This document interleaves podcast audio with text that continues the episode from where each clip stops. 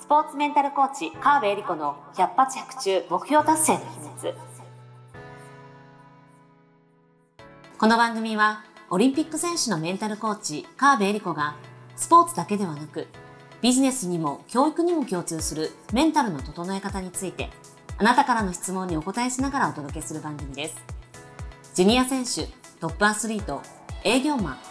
企業経営者の目標達成までをサポートするハルアス株式会社の提供でお送りしますどうも皆さんこんにちは。カーベリコの百発百中目標達成の秘密第84回スタートさせていただきます。ナビゲーターのトーマス J. トーマスです。そして、スポーツメンタルコーチの川辺理子です。よろしくお願いしよます。ろしくお願いいたします。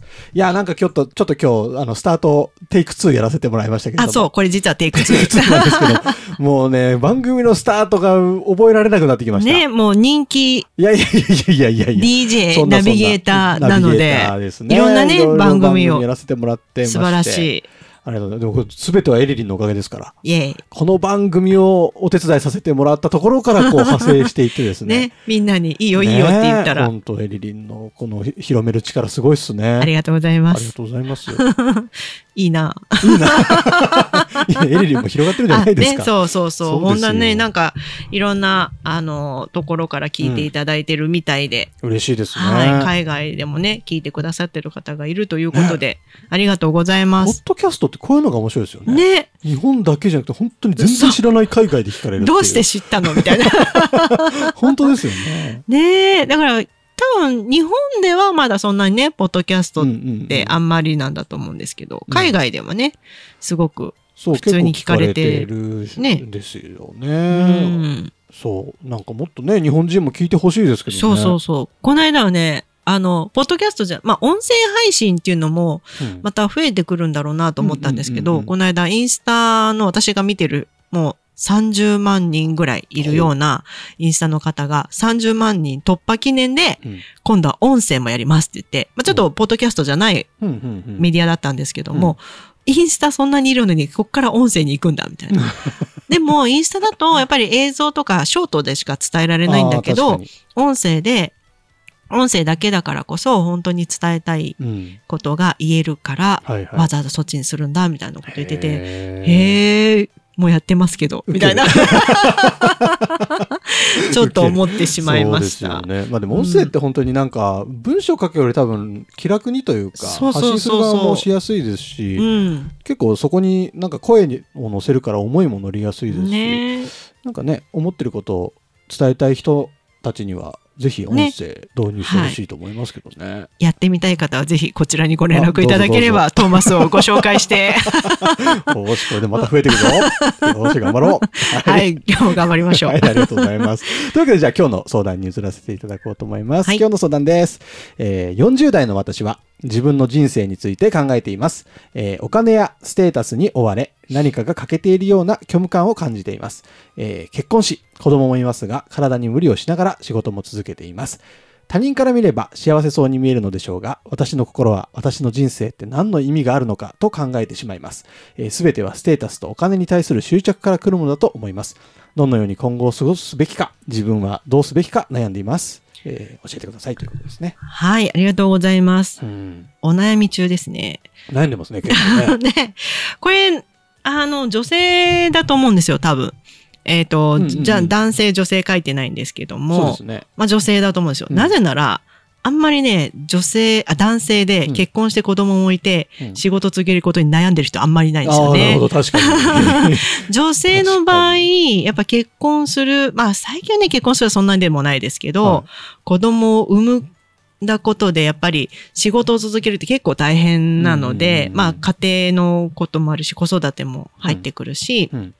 40代ってことは、親親のね、介護とかも始まるかもしれない。確かにね。ていうのが、ぱり女性の方がまだまだ負担が大きいので、うんうん。多分女性かなと思うんですよ、うんうんうん多分ね、男性こういう悩み持たないんですよね。うんうん。なんで私自身もうん。40、まあ、40過ぎてこの仕事に入ったんですけど、うん。会社員、まあ、40代の時まだ会社員なので、はいめちゃめちゃ悩みました。なあ、もうこの仕事と、家庭と全てにおいて中途半端。ほうほうで、なんで結構これに近い悩みというか、この今やりたい仕事やる前だったので、うん。まあ、仕事も別に好きだったし、うん。嫌いでもなかったんですけどうんも、なんかこのままでいいのかなとか、へで、え。あの、まあまあ外から見ると幸せそうに見えたと思うんですよ。うん。そのキャリア、まあ勝手にキャリアがついてきたみたいな状態で、お金もいっぱいもらってたし、まあ多分ね、ポジション的には部長にはなんなこと次長とか、すごい。まあなんかちょっと偉そうな名刺を持ってたり、ただただ会社の中でそんな偉くないんですよ。ただポジション的にはね、うんうん。えそういう風になってたりとか、で、結婚して子供もいて、うん。もう全部欲しいもんもらってんじゃん、取ってんじゃんみたいな、うん。そういう風に多分見えてんだろうなと思いながらも、うん。いやーでもなんかなこのままでいいのかなみたいな思ってました。へそう。でね、だから男性になりたいと思ってましたね、ずっと。え。だって悩まなくていいじゃないですか。男性そんなん悩んでる見たことない。まあ確かに。別に子供生まれて嬉しいもの。うんただただそれだけ。うん、確かに。まあ今はね、育休男性も取ったり、育児ももっとしてると思いますけど、でもそれはプラスアルファそうだけど、うんまだまだそれがなんか虚無感に落ち込まれるまでの、うん。うん、追い込まれるっていうのはそんなにないと思うんですよね。特にお金をもらってる人はなおさら。これお金がないいとかってなるとまた話は別っていうか違う悩みが生じてくるんですけど、お金もステータスもあって、うんでも私の人生ってみたいなね。で、こういう方の場合は、やっぱりね、じまあ、ステータスとお金に対する執着から来るものだと思いますって書かれてるので、はい多分ね、いろんなこと、自分のことも考えてるとは思うんですよ。うんうん。考えてるけど、考えてここに答えが行き着いてるとは思うんですが、もう一段深掘りをしていただくといいかなと思っていて、自分の価値観に気づくっていうのを、今そこでお金にこだわってるから、うんステータスがこだわってるから、うんうん。だから私の人生は物足りないんだ、虚無感にうんうんうんなってしまうんだ、みたいな、そういうふうにうん答えを出してると思うんですけど、はい。それって本当？とこうね、もう一回問いかけるそこに疑問を投げかける。ためにも、あの、自分とは縁のない場所とか行ってう、んその場所の人たちと話をしてみるとか、もしくはまあぼーっと見てるでもいいんですけど、で、それで、その時に自分で、その時に自分の中にどんな思いが浮かび上がってくるのかっていうのを観察してもらいたいんですよ。ほうほうほうほう。で、これはね、私がまだ会社員だった時に、はいえー育休を取って、まあ要は平、もう朝から晩まで働いてたのに、うん出産して育休取ってる間は、はい要は昼間は暇なわけですよ。まあ暇じゃないんだけど、うん会社に行かないじゃないですか。うんうんうんまずね、罪悪感。もう家にいていいんだろうか、私。ね目の前に子供もいるし、やることいっぱいあるのに、はいはいそんな罪悪感持たなくていいんだけど、うんいいのかな。だから私は当時は、働かなきゃいけない。働くとは会社に行くものだと思ってるわけですよね。で、さらに街中で人いっぱい歩いてるじゃないですか。うんこの人たち働いてんのかなって思って本当に本気でそう思ってたんですよ。でも、それをずっと見ていくうちに、うんあ、働くって別に会社にいるだけじゃなくて、あ要はスーツ姿の人は、まあ営業とかそういうふうにわかるんだけど、そうじゃなくて、普段着の人とか、うんこの人本当に働いてんのかなとかって、バカにしてたんですよ。すごい今思うと失礼なんですけど、いや、いい年の大人の人たちが昼間プラプラしてるのは悪いことだとこう思ってたんですよね。それが価値観。そうそうそうそう。だから会社勤めるとは会社に行って仕事をするもの、うんうんうんみたいな風に思ってたんですよ。うんでも、あの、公園でね、いつも遊んでる、子供と遊んでるお父さんがいて、はいこれ本当に仕事してんのかな？大丈夫？とかって思ってたんですけどはいはい、実はもう某大手広告代理店の超有名なプランナーさんだったんですよ。すげえっていうことは後から分かってもう、え、その CM 私も見てますけど、みたいな。すげえ。そうそうそう、そういう人では子育てを大事にしてるから、そういうふうに時間を調整してただけだったんですよ。っていうのは後から分かると、急に見た目が変わるみたいなね。もう失礼な話じゃないですか。だから当時の私はそういうふうに思ってた。ですよねだからそういうふうに、そう、本当はそれはね、びっくりした。もう、超、超有名な CM ですよ。話うんもう全国区。もう本当に今言えないけど。そう。そう。だからね、その、その人たちは話さなくてもいいんですよ。その時に自分が一体何を思うか。うんあ、それ、が自分のなんかこう価値観とか今こだわっちゃってること？うんで、それをそのまんま大事にしてもいいし、別にお金にこだわるのは悪いことじゃないので、うんステータスにこだわることも悪いことじゃないので、うんそれ手放さなくても全然 OK で、うんあ、それはそう思うのは当たり前だよね、なのか、いやいや、それ私手放したい。うんうんそれ必要ない。うんと思ったら、思っちゃっていいけど、必要ないな。うんそのうち手放していこう。みたいな感じで、まずはそれを手放したい価値観なんだと認識する。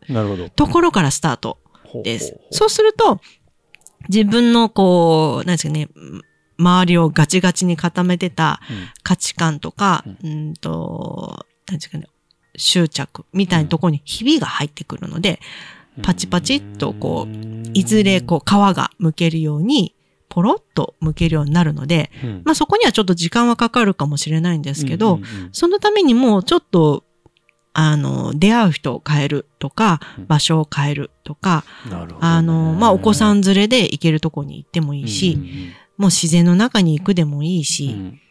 まあもちろん海外に行ってもいいし、はい。まあ昼間の公園ぼーっとするでも、うんうん。人間観察をするとか、うんうん。何でもいいので、あの、ちょっと普段、普段行かないところに、ぜひ行ってみていただいて、はあ。その時何を思うか、自分を観察していただきたいですね。なるほど。うん。面白い。なんか今、エリリンの話聞いて、うん。ちょっと想像しただけで別にトーマスがこんなに悩んでるわけじゃないんですけど、なんかちょっと想像しただけで気持ちが晴れやかになるような気がしたんでそう。なんかきっとそこには意味があるんでしょうね。そうそうそうそうそうそう。あの、やっぱりいつもの場所だといつもの考えとかいつもの感情しか浮かんでこないんですよ。ねそれがもうプログラムとしてこう、うんもう習慣づいてるので、そうすると変化はないんですよね。うんなのでこの人もうぐるぐるぐるぐるずっと虚無感だけ感じる生活をすることに。になる。はでも生活って変わんなくてもい。うん刺激があれば、うんなんか違う場所に行って違う刺激を得るとか、うん違う空気に触れる。違う音楽を聴くってだけで、何かが変わるってことはよくあることなので、特にこう、ああ、私の人生意味あんのかなみたいな、ちょっと、ささくれ立ってる状態っていうんですかね。ああのー感じしますね、確かに。つるっとはしないじゃないですそうか。ですね。ちょっとギザギザしてるとか、うんちょっとなんか向けちゃって痛々しいとか、ねとヒリヒリそうそうそう、そういう時は、染みるものたくさんありますので、はいいっぱいちょっと、別に、海の中に入って塩に揉まれてこいとは言わないんですけど、痛い痛い痛い。ね。だけど、そういう時だからこそ染みるものがたくさん。ありますので、チャンスです、チャンス。もう私の人生ハッピーです、バラ色ですって人はね、何にも染み込みませんから。確かに そうでしょうね。そう。変なもの受け付けないでしょそううそうそう。いいいものも悪いものも受け付けないですよ。うん良くも悪くも。うんハッピーなんで。で、こういう時こそチャンス、めっちゃチャンスなんで、まあ40代まだまだ若いじゃないですか。うんうんね。この40代めっちゃ大事なのでな、るほど。ここにね、いっぱい、あの、蓄えるチャンスが来てる。ラッキーと思ってね。はい、ぜひ。何かが変わるタイミングなんそうでしょね。そううそうそう。うん。えー、素敵じゃないですか。はい。と思ったらね、悩んでてラッキーって思えるじゃないですか。確かに。ちょっと最初ね、相談文読んだ時は、なんか、なんとなくこう、暗い印象を持そうそうってたんですけど、そうそう。そういうふうに考えかをそうそう変えると、そうそ価値観が分かってくう。うんると、。うん。すごいなんか、ハッピーな感じになってきましたね。はい。すごい。すごい番組。よかった。よかった。はい。どうでしょう、皆さん。皆さんも感じてますか？この今のトーマスの高揚感。すごい笑顔。皆さんにも伝わってたらいいな、このはい感じがね。あの、この今日の回答を聞いて、皆さんの中にこう渦巻いた気持ちだったりとか、まあ感想なり、いろいろあると思いますので、ぜひですね、あの概要欄にエリリンにつながる LINE 公式アカウントの登録用のリンクがありますので、そこから友達登録ピッとしていただきまして、えー感想。もちろんなんか今日のを聞いて、もう、もっとなんか相談が出たとかうん質問が出たとか、そういうのも送っていただければ嬉しいですし、また全然関係ない相談でも全然嬉しいですし、何でもいいので、まずはメッセージでですね、我々とやり取りをお願いいたします。はい、えーお待ちしております。というわけで、えいつもこれで締めてましたっけ？締めてます。締めてますか？はいあ、そうですか。じゃあ締めますよ。ははいい。では、川辺エリコの100発100中目標達成の秘密第84回以上で終了とさせていただきます。エリリン今週もありがとうございました。ありがとうございました。今週も最後までお付き合いありがとうございました。あなたの毎日に少しでもお役に立ちますように。来週の配信も楽しみにしていてくださいね。この番組は、提供、ハルアス株式会社、プロデュース、tmsk.jp、ナレーション、土井まゆみがお送りいたしました。